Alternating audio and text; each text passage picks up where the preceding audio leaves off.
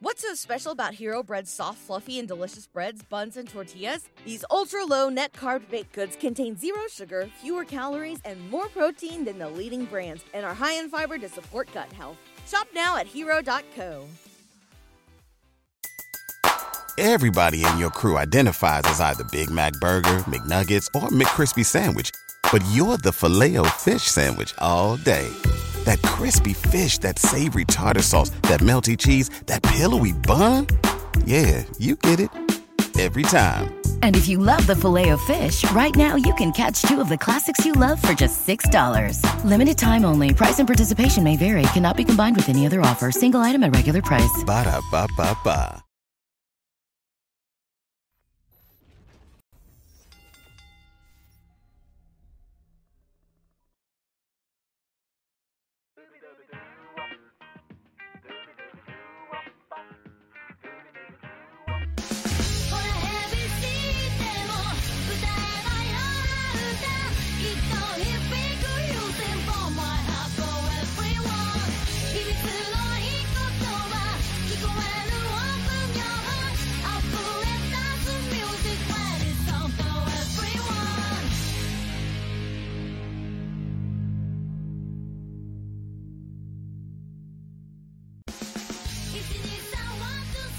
Buenas y bienvenidos fanáticos de la lucha libre. Avi Morales aquí para Radio Estelar. Estamos en vivo por nuestro canal de YouTube, youtube.com forward slash Impacto Estelar. Ahí lo pueden escuchar. El mejor intro a un podcast que hay. No tan solo en la lucha libre de Puerto Rico, pero en todo el mundo. No hay podcast con mejor intro que este. Está sintonizando Radio Estelar. Estamos en vivo todos los lunes, miércoles y viernes a las 7 pm tiempo Puerto Rico y ahora mismo pues tiempo costa este. El horario ha cambiado, gente. Más vale que se acostumbren. Se ajusten para esos programas de lucha libre. AW Dynamite, eh, SmackDown y Raw. Todos esos shows están comenzando ahora a las 8. O sea que tenemos una hora de tiempo antes de que todo eso comience. A mí me gusta la cámara porque ahora estoy más centralizado. Eso se ajusta más tarde. Anyway, pueden bajar estos podcasts directamente a su celular vía cualquier aplicación, sea Spotify, Google Play, eh, Podbean, Podcast Addict. La lista es eterna de podcasts donde puedes bajar esto y lo recibes directamente a tu celular, así lo puedes escuchar cuando te dé la gana cuando te dé la gana. Si tú quieres ver el clásico mundial de la pelota hoy, cual yo no culpo a nadie, pero quieres escuchar Radio Estelar, lo puedes hacer. Con gusto. El video no se va a ir para ninguna parte. El podcast lo puedes escuchar cuando te da la gana. Ahora, pero si tú quieres ser parte del chat, si tú quieres ser parte de la conversación, pues ahí sí hay que exigir que tú estés en vivo.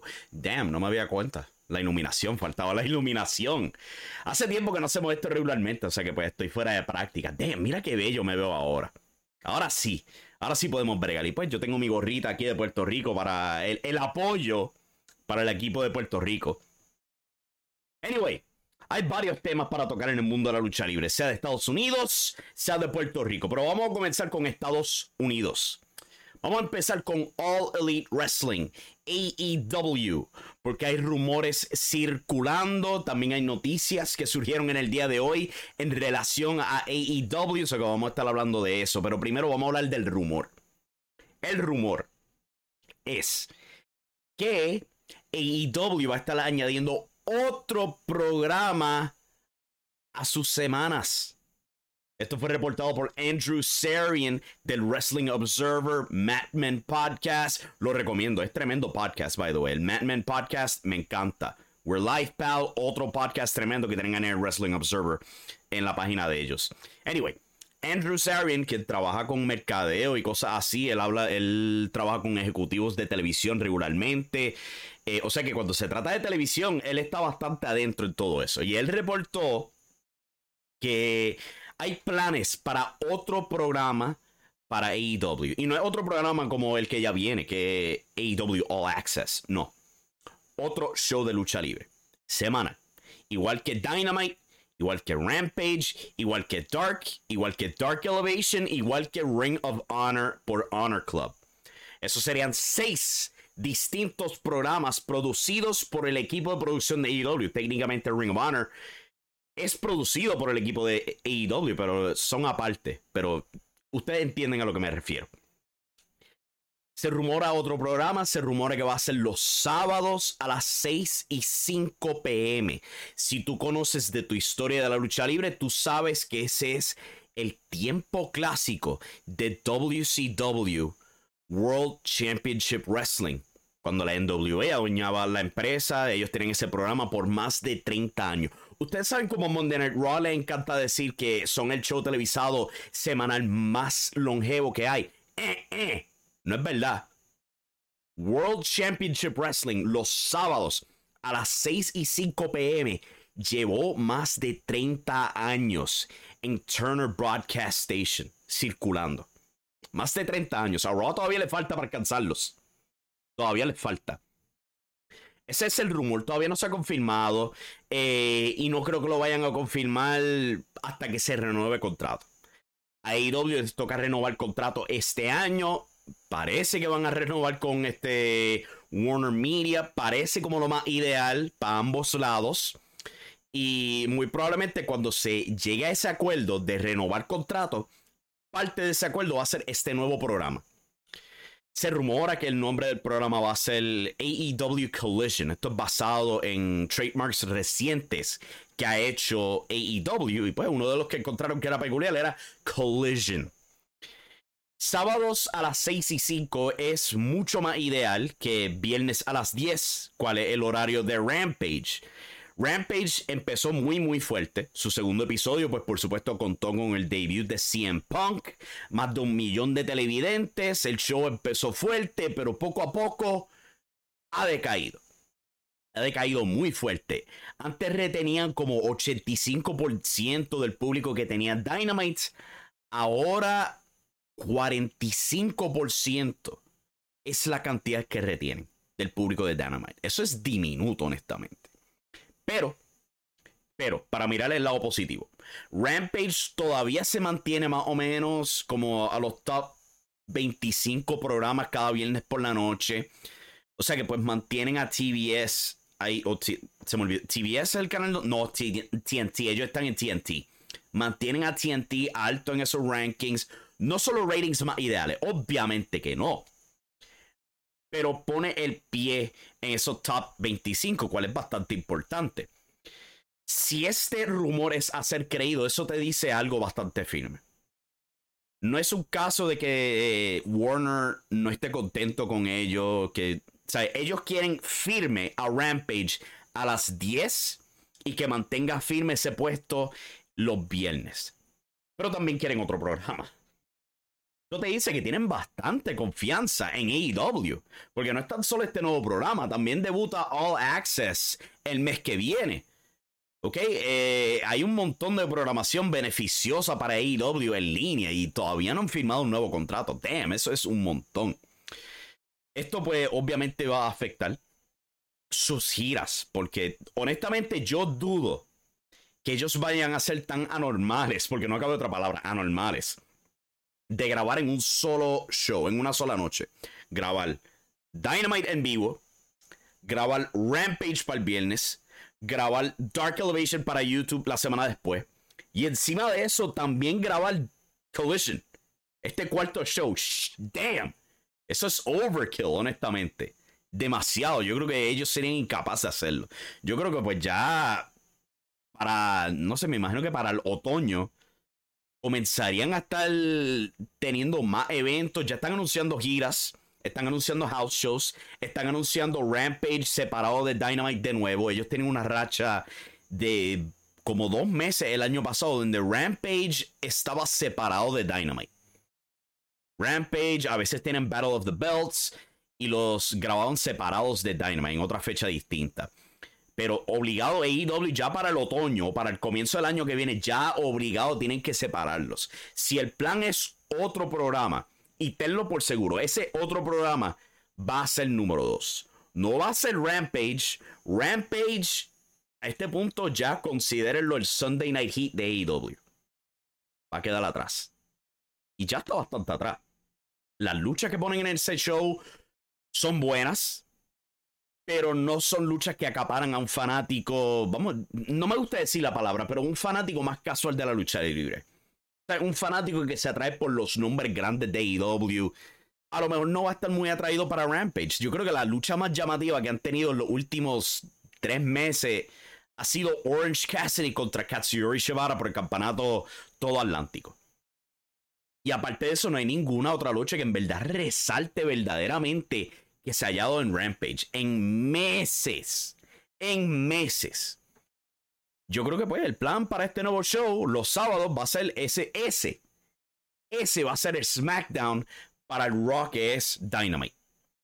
Y Rampage pues se queda como el Sunday Night Heat. Se queda como las atracciones especiales. Si vas a traer a tus luchadores de New Japan, los pones ahí. Si tienes alguna atracción que tú quieres como que probar para televisión, pero no estás tan seguro de ponerlo en Dynamite, va para Rampage, cosas así, ¿sabes? Va a ser un show más experimental, yo creo. Ese sería el plan con este nuevo show eh, Collision, si es que lo llegan a anunciar. Eh, pero anyway, yo creo que cuando al fin comience sería el año que viene. De verdad, yo creo que sí. Pero nos quedamos con AEW para esta próxima noticia. Es haciendo que AEW ha anunciado que se van de gira por Canadá prontamente. Eh, que aquí, aquí dice, ¿cómo traduzco esto? Dado a revisiones a nuestro... Eh, damn, yo hubiera tenía que haber traducido esto de antemano. El punto es... Este ni es el anuncio correcto. Tenía el anuncio correcto. Anyway, vamos con lo que este, se va a decir aquí. Estoy perdido.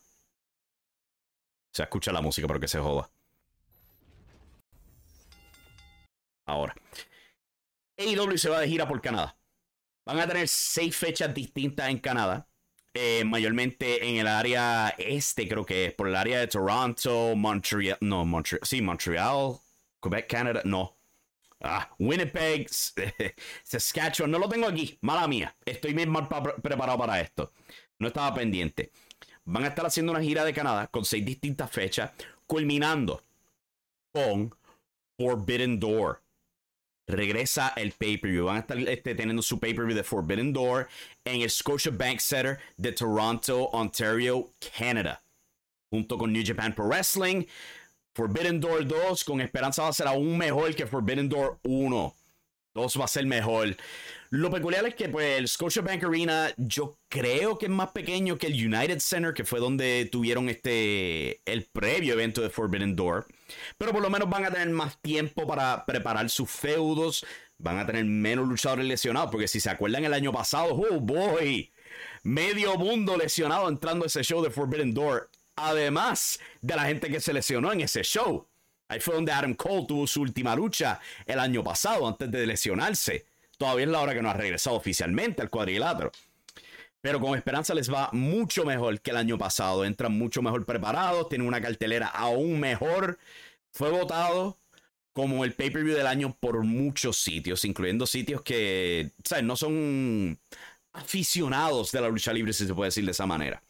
O sea que eh, la recepción fue alta y con esperanza este año va a ser más alta.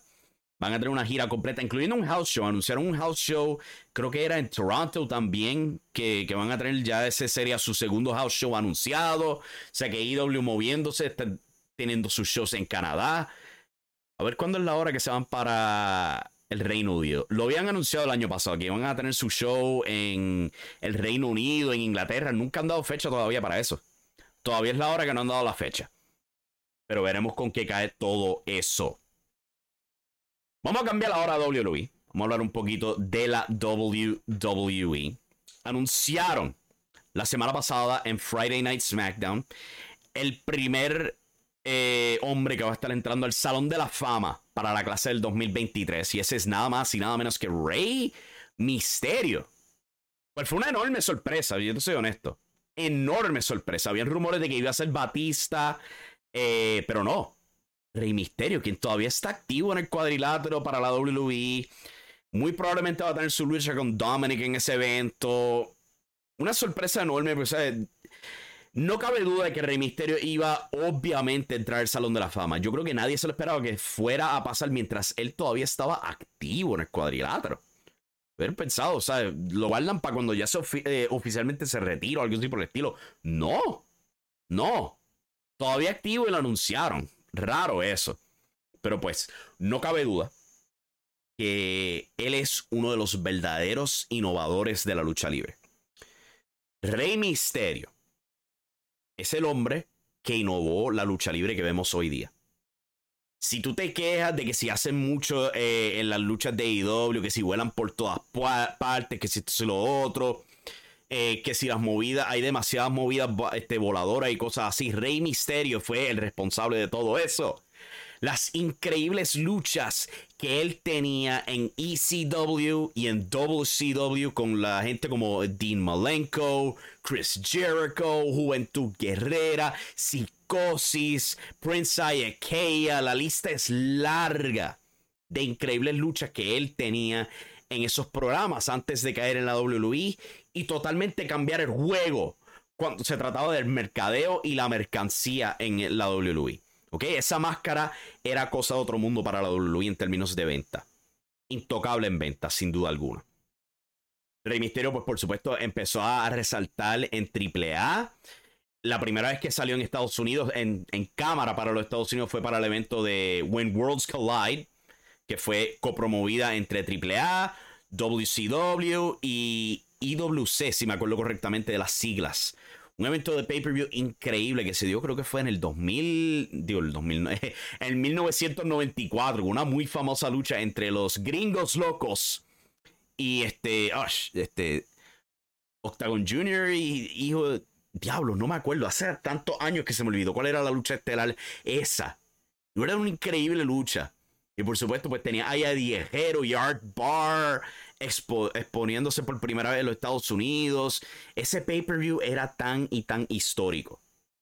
En parte, no tan solo porque vimos a Eddie Guerrero por primera vez, vimos a Luis Piccoli por primera vez, Rey Misterio, Conan, un montón de innovadores que, que, que, influenciarían la lucha libre para los 90. Ahí los vimos por primera vez y entre ellos estaba nada más y nada menos que Rey Misterio.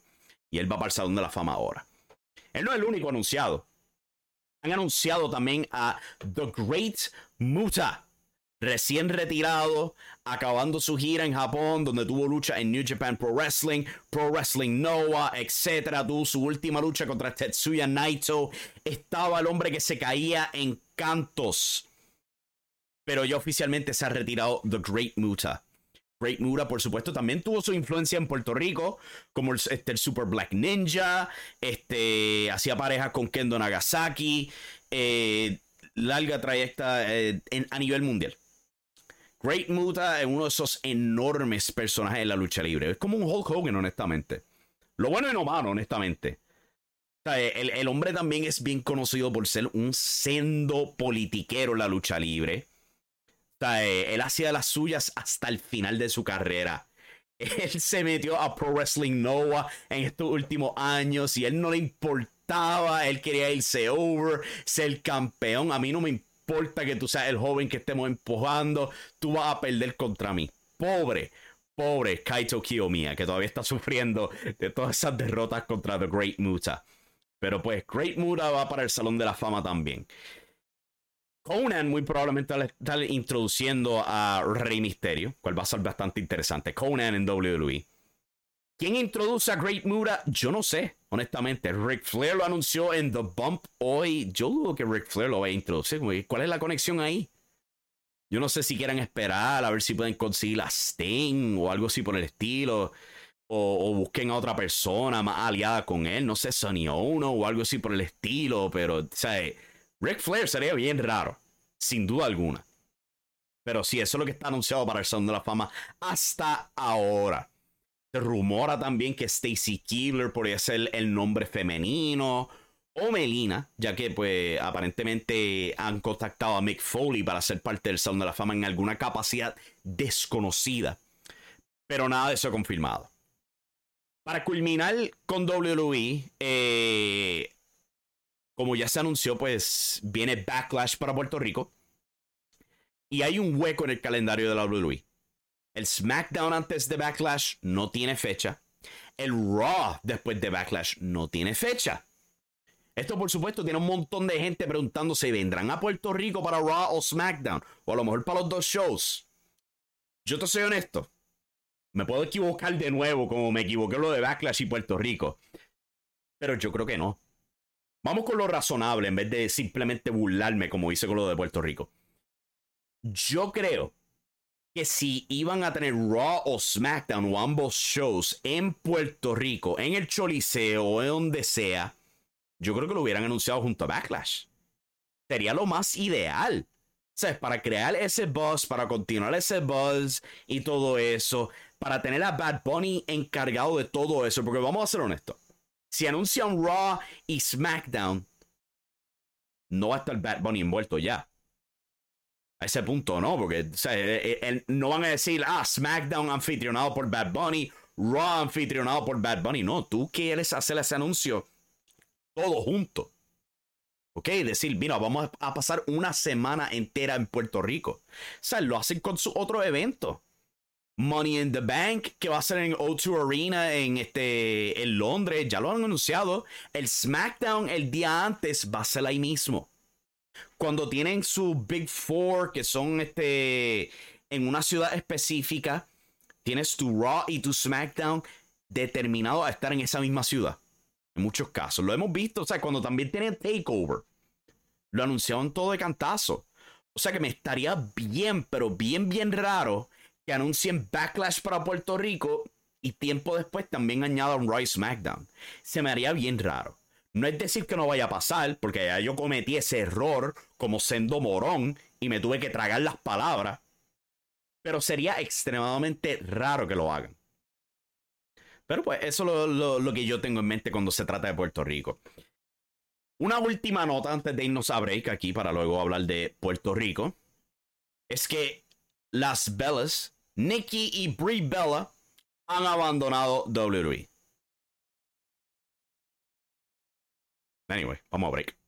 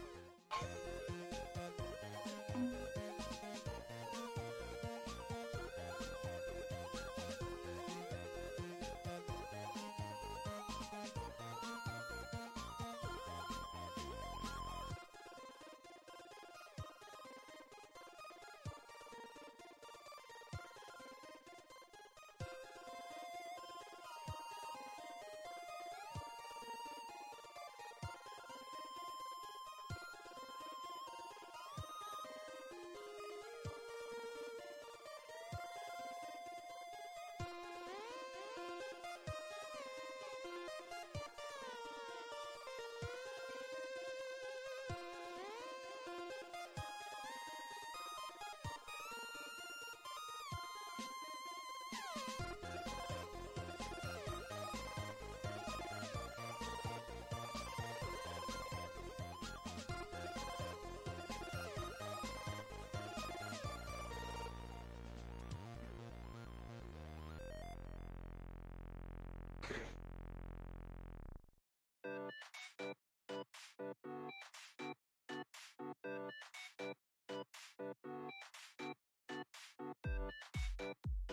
you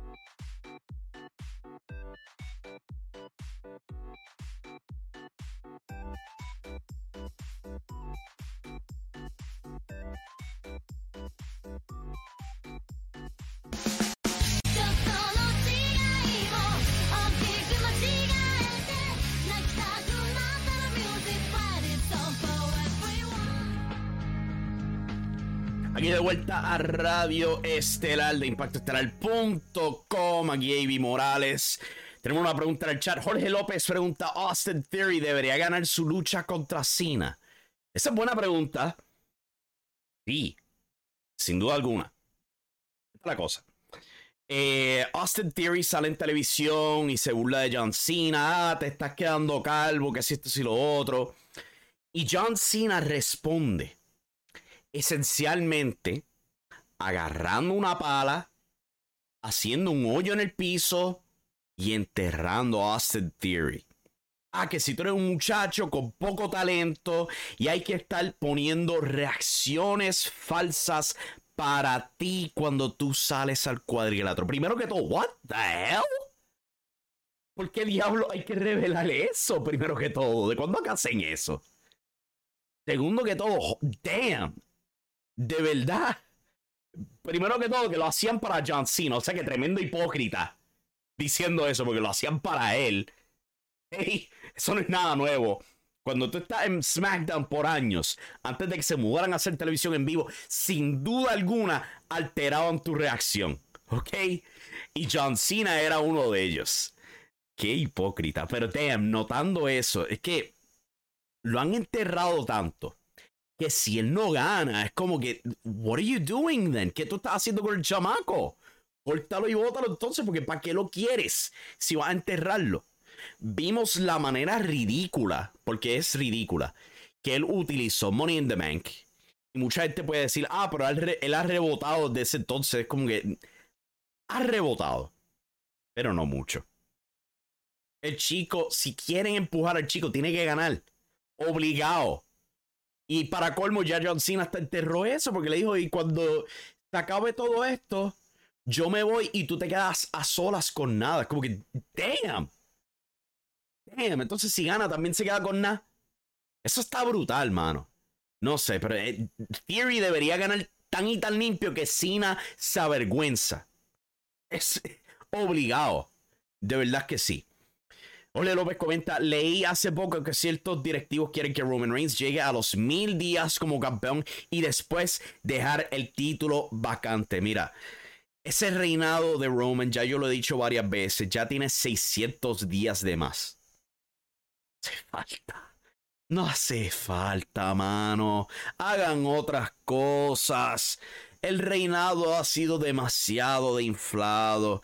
Has perdido un montón de técnicos potenciales. Ya se ha dicho, perdieron la bola con Sami Zayn.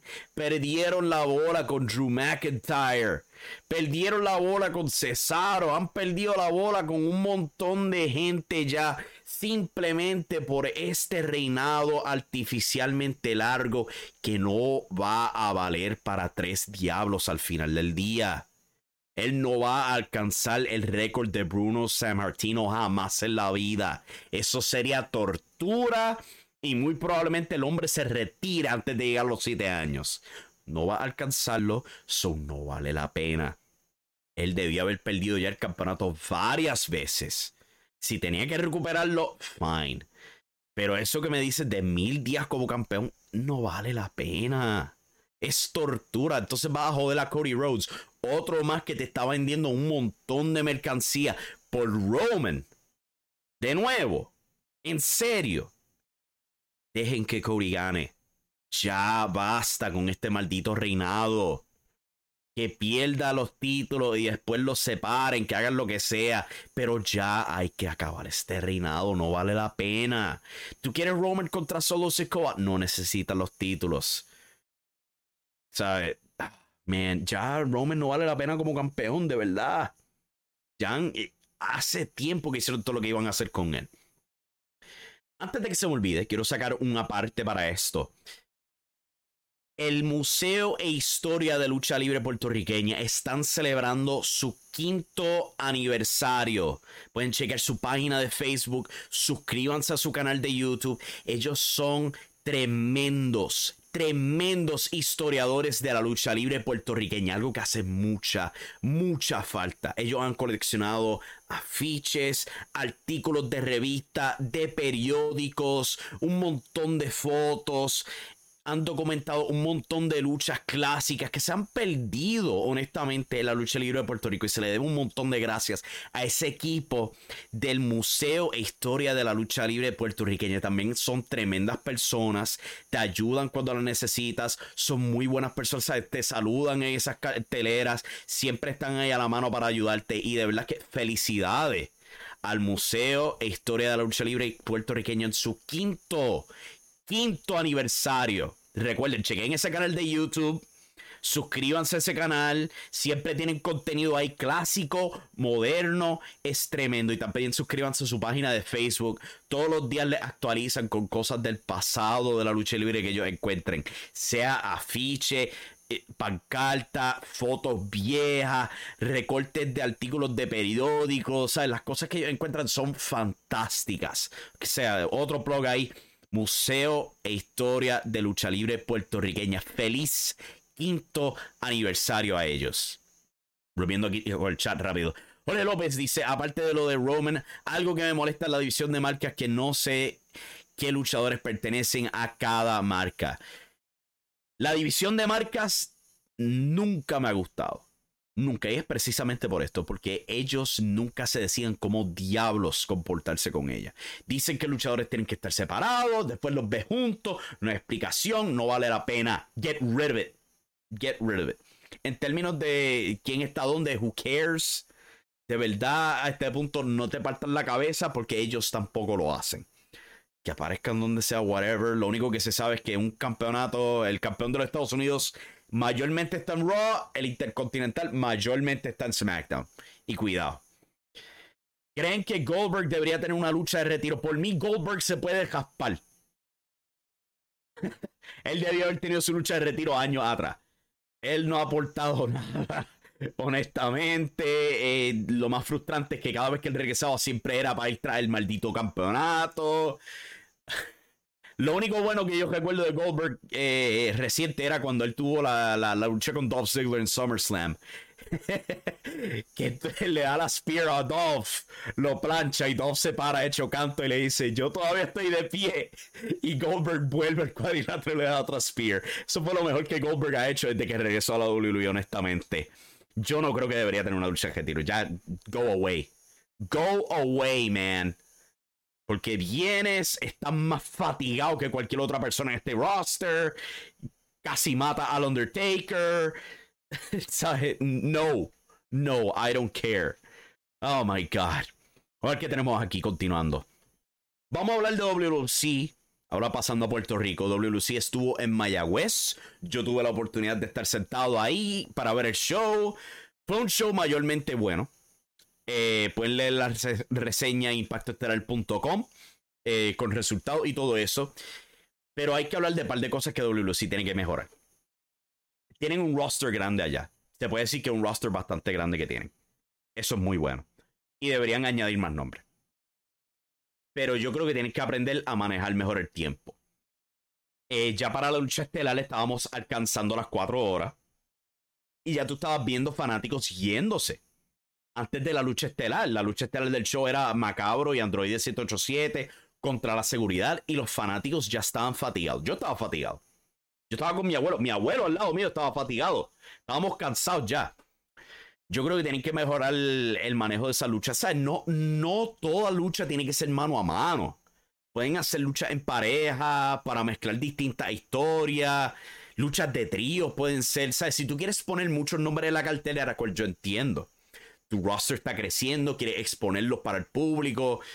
Yo creo que ya ahora, pues, de estar ejerciendo esas prácticas que hacen en New Japan y en México, donde, pues, tienes luchas de trío, luchas de pareja atómica y cosas así, ¿sabes? 4 contra 4. Yo creo que deberían trabajar con eso. O sea, reducir, en vez de tener 11 luchas en una cartelera, vamos a reducirlo como a 7. 7. Si tienes 7, tremendo. Si tú tienes un montón de luchadores que quieres tener ahí para tryouts o cosas así. Se puede hacer con luchas así, ¿sabes? 4 contra 4, 3 contra 3. Animas al público, le das oportunidad a todo el mundo. Porque había, había un tryout bien raro. Era un three-way. Era Willie J. Vélez contra Yabaraya contra Hardcore Mitchell. Es como que, pero ¿por qué tú un three-way? No, no me hacía mucho sentido. O sea, si me hubieras dicho, vamos a traer un 3 contra 3, porque también en el show hubo otra lucha preliminar, este, Chris Mendoza y el bandido contra Will Callaghan y este Diego Luna. Yo creo que podían haber mezclado esos siete, haber puesto un octavo nombre, tener una lucha de atómicos y ahí tú reduces dos luchas a una, le das oportunidad a ocho personas a la vez y logras todo eso y todavía tienes más tiempo a la cartelera. Yo creo que hubiera funcionado mejor.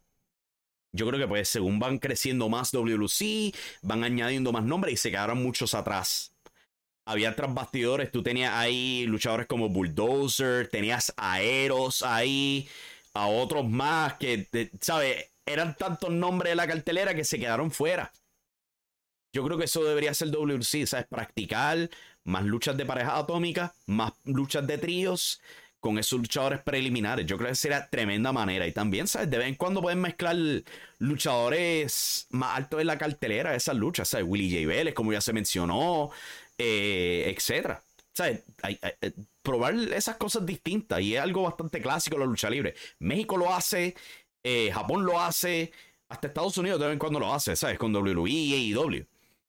Pero yo creo que eso sería mejor manejo de tiempo para ellos. Tratar de reducir la cantidad de lucha en la cartelera, ya terminar a las 3 horas y media para que el público no se fatigue. Eh, también otra nota de Mayagüez, este, ¿sabes? Como ya dije, había un montón de luchadores que tú podías ver por ahí en el público. Tú veías Australian Suicide. ¿Cómo diablo ese tipo no, no, no lo han recogido todavía? Fuji la Bella estaba por ahí, estaba saludando. Eh, ¿Quién más estaba por ahí? Justin Dynamite, pues que por supuesto estaba acompañando a, Jaide, pero estaba por ahí. Como ya mencionamos, Eros. Eh, mostraron fotos del Nazareno tras bastidores. O sea, hay un montón de gente entrando a WLC, cual es tremendo. Hace falta. Pero bueno, vuelvo a lo de tratar de manejar el tiempo. O sea, no todo el mundo tiene que ser parte de las carteleras eh, y hay otras maneras de incluirlo si ese va a ser el caso y todo eso. Pero veremos qué pasa cuando los según van creciendo. Ya van a tener su próximo show el 25 de marzo. Honor versus Traición en San Juan, su regreso al área metro. Yo quería ir al show. No voy a poder. Tengo que decirlo ya, no voy a poder ir. Pero vamos con el chat. Hay preguntas en el chat. En el canal de WWE, el segmento de Lesnar y Omos fue el más visto de Raw. No me sorprende. Eh, YouTube tiende a tener pues más público. ¿Cómo decirlo esto de una manera que no ofende? Hay muchos fanáticos pues, indios que ver por YouTube. Eso es parte de por qué WWE años atrás pues, se obsesionó con la idea de, de, la India y cosas así. Porque hay un montón de fanáticos indios que ven por YouTube y hace un enorme boom de números también tienes muchos fanáticos jóvenes, ¿sabes? Los niños van a ver YouTube. Van a estar impresionados con el visual de Omos, este tipo gigante, cara a cara con la bestia encarnada. No me sorprende que sea tan alto ese viewership para ese video. ¿Será la lucha buena? No. No creo que la lucha debería durar más de tres minutos. Eso es entrar, Lesnar lo tira con un par de suplexes, F5 y ya, nos vamos para casa. Eso es lo que creo que debería pasar. Daniel Eduardo pregunta, ¿qué les ha parecido MJF como campeón? Yo creo que ha sido fenomenal. Hay fallas, pues, que la historia con él y Brian Danielson duró demasiado, con muy poco para llenar el tiempo, pero aparte de eso, le ha sido muy buen campeón. Eh, continuando aquí, ¿qué futuro tendrán los shows de Ring of Honor? Pregunta Daniel Eduardo. Eventualmente, pues con esperanza, son incluidos en el paquete de programación de EW. Pero eso, pues por supuesto, no se va a saber hasta que renueven contrato, con, sea con Warner Media o quien sea. O si no, pues se quedan con Honor Club. Eh, grabar en lo que era el antiguo Impact Zone no les sale caros. Eh, se pueden llevar completamente el barómetro de suscriptores en el Honor Club para determinar pues qué se puede hacer, qué no se puede hacer con Ring of Honor. Eso sí, los pay-per-views, por lo menos hasta ahora, son un éxito y medio los pay-per-views, lo que ha sido Final Battle, Supercard of Honor, eh, Death Before Dishonor el año pasado y todo eso han sido éxito y medio. Ya Supercard of Honor este año ha sobrepasado en boletos todo evento que haya existido en la historia de Ring of Honor. Eso es impresionante, todo evento. La única exclusión es el show que tuvieron en Madison Square Garden, pues cual por supuesto fue junto a New Japan Pro Wrestling. O sea que el futuro es bastante brillante para Ring of Honor, a pesar de que estén estancados en Honor Club. Eh, Daniel Eduardo preguntó, ¿no te parece que Corbin y Lacey Evans ya no tienen nada de futuro? Es que WWE les cambia personajes muchas veces y no pegan. Bueno, en el caso de Lacey Evans es que también es una pendeja. I'm sorry to say it, pero después de que yo vi un post de ella en Instagram diciendo que la solución para la depresión es comer bien y ejercicio, I am sorry, esta mujer es una pendeja. Tómalo de alguien que creó todo este contenido que ustedes ven puramente para tratar de curarse de depresión, eso es mierda. Hablando pues como los personajes, eh, eh, mala mía, es que de, verdad que eso fue un trigger para mí. Ver ese post imbécil, porque no le cabe otra palabra, por parte de Lacey Evans, de verdad que era extremadamente frustrante. Ignorancia media. Debería avergonzarse esa zángana. Pero para el asunto real, tienes razón. Le cambian los gimmicks a cada rato. Lacey Evans nunca da pie con bola en televisión porque la ponen, le ponen un personaje, la ponen técnica, la cambian a ruda, la sacan a televisión. Eso no ayuda. No ayuda. En el caso de Baron Corbin es que pues él es lo que WWE ama. Alguien extremadamente maleable que se puede hacer lo que sea con él. Es como The Miz. The Miz un día puede ser campeón de la WWE por más ridículo que haya sido otro día puede ser un jobber de comedia completamente. WWE ama a ese personaje. Y tienen dos actualmente. The Miz y Baron Corbin. Y por eso es que Corbin siempre está en televisión. Puede odiarlo. Yo no creo que haya fanático de él, pero pues siempre consiguen algo que les gusta para hacer con Baron Corbin. Booker T dijo que ya es tiempo de que Bray Wyatt luche, papi. ah, Bray Wyatt. Qué caso, Bray Wyatt. Yo, cuando escuché los rumores el año pasado de que él iba a volver a WWE, yo lo vi pues como optimista. Yo dije, pues, Vince McMahon ya no está. Eso quiere decir, pues, que obviamente no vamos a tener los personajes ridículos que siempre veíamos. No íbamos a tener a Alexa Bliss botando aceite quemado de su cabeza. No íbamos a tener toda la semana algún acto de magia, algo así por el estilo. No, él regresó y se reclinaron más sobre toda esa mierda. Más. Eso es increíble. Más. Y pues, ahora estamos llegando al punto donde él no quiere luchar. Aparentemente en el show de Madison Square Garden no pudo luchar por algún asunto médico o algo así por el estilo. Es como que nunca luchas y cuando al fin te ponen a luchar tú tienes un asunto médico. ¿What? ¿De verdad? No sé, mano. Eh. Encima de que el hombre se ve más fuera de forma de lo normal. ¿Sabes? Yo sé que hay. Yo no soy uno para discriminar tu, tu figura. Yo sé que hay luchadores de todo tipo de figura en el cuadrilátero. ¿sabes? Podemos ver un Samoa Joe, quien se ve gordo, pero el tipo te puede partir la madre. Tú lo ves luchando, él es cosa de otro mundo. Por supuesto, Vader décadas atrás, increíble moviéndose en el cuadrilátero a pesar de su peso, su sobrepeso. Otis en WWE, tú lo ves, es increíblemente ágil, pero tú ves a Bray Wyatt. Tú ves a Bray Wyatt, especialmente esta única lucha que le ha tenido desde su regreso en el Royal Rumble. Él se ve bien fuera de forma. Y no es fuera de forma de que se ve gordo nada más. Es fuera de forma de que se fatiga. ¿Sabes? Goldberg es como Goldberg. Se fatiga, lo ves que no puede respirar. What's going on here? Lo refirmaron para eso. De verdad. Y yo entiendo, pues, ah, él vende mercancía, que y lo otro. Es como que. Oh. Poniendo esto, o sea, observando esto como un fanático de la lucha libre, yo quiero ver lucha libre. Yo no quiero ver magia. Yo no quiero ver historias, como tanto les gusta decir sobre Bray Wyatt. Yo no quiero ver, ¿sabes? Si yo quiero ver cosas de horror, yo pongo Netflix y me pongo a ver Stranger Things. Me pongo a ver The Last of Us en HBO Max. Yo quiero ver historias buenas. Yo pongo lucha libre para ver lucha libre. Claro, yo lo sé. Si quieren hacer cosas como Undertaker, mira, Undertaker, esto se ha dicho un montón de veces. Undertaker tenía un límite. Tú no lo veías todas las semanas volando. Tú no lo veías todas las semanas disparando rayos. Tú no lo veías todas las semanas flotando sobre el humo hacia el cuadrilátero. No. Eso es lo que ha jodido Bray Wyatt. La sobreexposición encima a su vagancia en el cuadrilátero.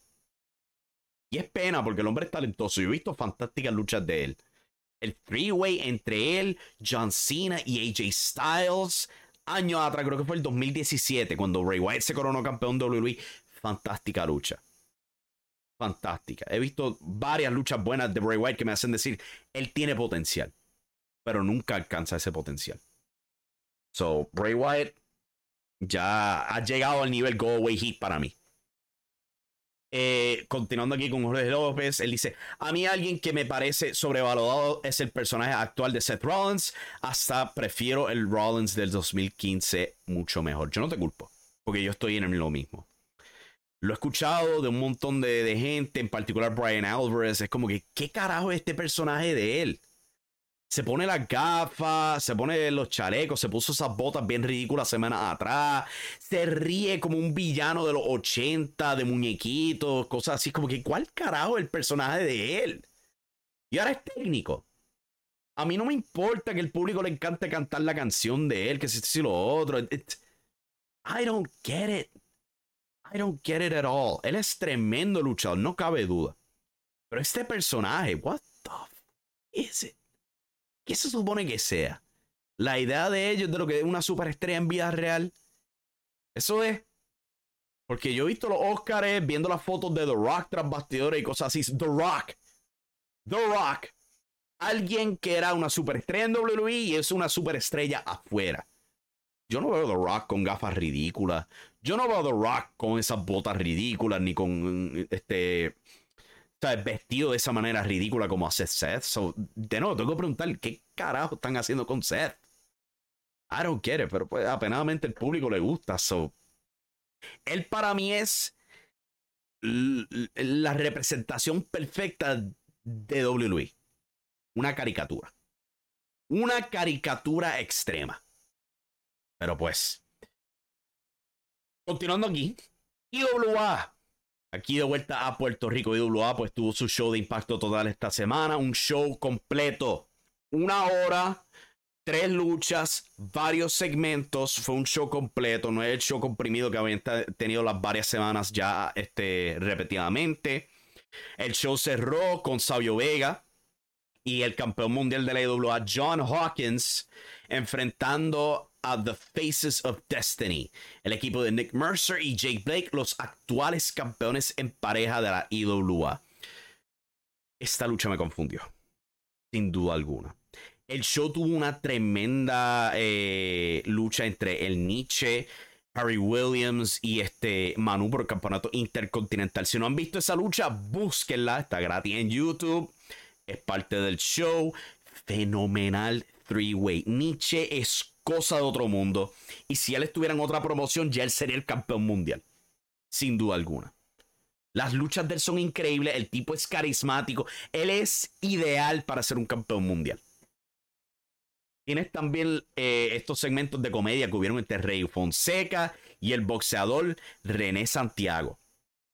Buena comedia, si te soy honesto.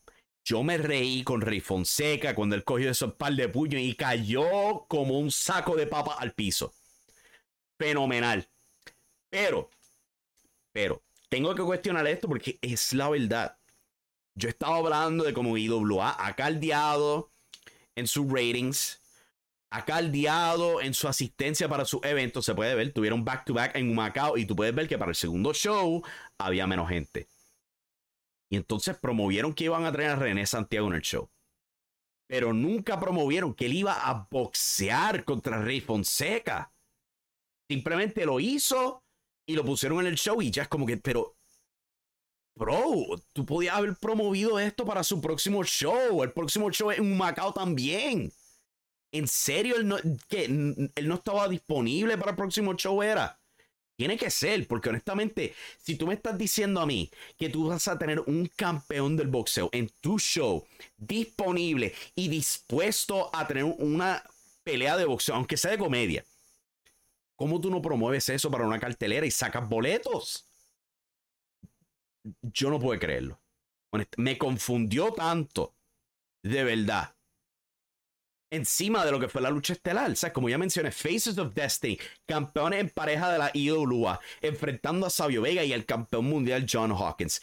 Es una lucha en parejas contra los campeones en pareja. ¿Quién ganó la lucha? Hawkins y Sabio Vega. ¿What? Sabio y Hawkins no van a estar retando por los campeonatos en pareja. Sabio ya tiene una lucha pautada contra Romeo en el próximo show, Cobra contra Cobra. Están empujando también con un tease leve en los medios sociales que John Hawkins defendería el campeonato mundial contra Nick Mercer. Es como que, entonces, ¿por qué perdieron? Y la idea, y la idea es Nick Mercer retando a John Hawkins por el campeonato mundial de la EWA, que no lo planchó. ¿Sabe? De nuevo, son los campeones en pareja. En una lucha en parejas. Y pierden. I don't get this. Yo no entiendo ese booking, honestamente. Si esa es la lucha titular, no la han anunciado, puede que yo esté completamente equivocado. Y si lo estoy, pido disculpas. Las pido. Pero en términos de booking, y ese fuese a ser la idea, ¿por qué no pusieron a Nick Mercer over? ¿Por qué no le dijeron al público, aunque sea por trampa? Aunque sea por trampa, el punto es decirte que Nick Mercer es capaz de derrotar a John Hawkins. Lo hace en una lucha en parejas porque es el campeón en parejas. Puede hacerlo en una lucha uno a uno. O sea que no entendí el booking. También empujaron la idea de que Mercer rindió la lucha, tenía la oportunidad de salvar a Jay Blake y en vez paró. O están empujando unas separaciones de, de Faces of Destiny, cual honestamente pienso que es un error grave o este es el booking más raro que yo he visto para una lucha titular. Sin duda alguna. Vamos a esperar a ver qué pasa con IWA. Pero es bien, pero bien, bien raro. Continuando aquí con el tema de IWA, antes de continuar con lo que está pasando en el chat, también han anunciado que van a tener este al rapero Boston Aquino abriendo la cartelera de Cobra contra Cobra el próximo 25 de marzo en el Emilio Heike de Humacao. Cual, nítido. Nítido, eso, eso sí es bien nítido que vayan a tener un acto este, de rap para animar al público, que si eso lo otro. Yo solamente espero que si él va a terminar luchando, algo así por el estilo, que por el amor a Cristo lo promuevan de antemano. Ok, tú quieres elevar interés, ¿verdad? Promueve eso. I don't get it. de verdad que yo no entiendo. Tener a un campeón de boxeo en una lucha sorpresa. What? I don't get it. Anyway, eso IWA. Vamos con el chat aquí antes de concluir, concluir el show. Eh, actualmente sigues los shows de NXT. Al momento no. Eh, al momento, pues, como estamos reiniciando aquí labor en Impacto Estelar, eh, todavía estamos exclusivamente con Puerto Rico. Aparte, pues, de analizar las noticias. Eh, no tenido la oportunidad de ver NXT. Escucho los resultados vía podcast y cosas así para pues, tener la idea de qué es lo que está pasando con la historia. Pero no lo he podido seguir. Esta noche, ¿sabes? de por sí no, voy a poder ver AEW Dynamite. Eh, ya, va a estar comenzando. Ya, ya comienza en un minuto. Pero eh, esa es la situación actualmente. Todavía estamos acomodándonos. También estamos creando contenido para Last Word on Sports, una página americana. Por favor, ayúdenme con esa. Estamos creando este, artículos semanales exclusivos para Puerto Rico, resumiendo todo lo que está pasando en Puerto Rico. Y hay que, de verdad, que demostrar que hay interés en lo que está en Puerto Rico para que continúe todo eso. Pero no, apenadamente, por lo menos ahora mismo no he podido seguir ni NXT, ni el resto de la WWE en detalle como me gustaría, ni AEW, ni Impact. Me encantaría, porque yo soy muy fan de todos esos shows. Eh, quiero cubrir todo, quiero estar al día con todo, pero pues ahora mismo me tengo que concentrar en organizar labores aquí en Impacto Estelar y en Last Word on Sports. Con eso en mente, vamos a estar concluyendo aquí. Vamos a estar regresando el viernes. Tengo algo planeado. Vamos a estar tocando el tema de un artículo que nuestros amigos en Wrestling Dumb han preparado. Vamos a mostrarlo aquí en pantalla, donde hablan eh, de la revolución femenina en Puerto Rico, el estado de esa división en Puerto Rico, su potencial, lo que se siente que se hace falta. Yo creo que eso es un tema muy bueno para tocar. Esto también concuerda con WLC porque han empujado la idea de que posiblemente entren estas mujeres y cosas así. También vamos a estar previando eh, los shows del fin de semana de Puerto Rico. La semana que viene, 25 de marzo, hay cinco, cinco malditos shows de lucha libre en Puerto Rico. Holy shit, man. That's a lot of shows. Vamos a estar hablando de todo eso. Lo que viene el fin de semana, eh, se acerca WrestleMania. Eh, hay muchas noticias que cubrir y todo eso, pero ya vamos a estar combinando. Ya están pensando AEW Dynamite. Vayan a ver AEW Dynamite. Esto ha sido Radio Estelar. Nos vemos en la próxima, mi gente. Cuídense. Y recuerden que la acción está en la lucha libre. Say goodbye to your credit card rewards. Greedy corporate mega stores, led by Walmart and Target, are pushing for a law in Congress to take away your hard earned cash back and travel points to line their pockets. The Durbin Marshall credit card bill would enact harmful credit card routing mandates that would end credit card rewards as we know it. If you love your credit card rewards, tell your lawmakers hands off my rewards. Tell them to oppose the Durbin Marshall credit card bill.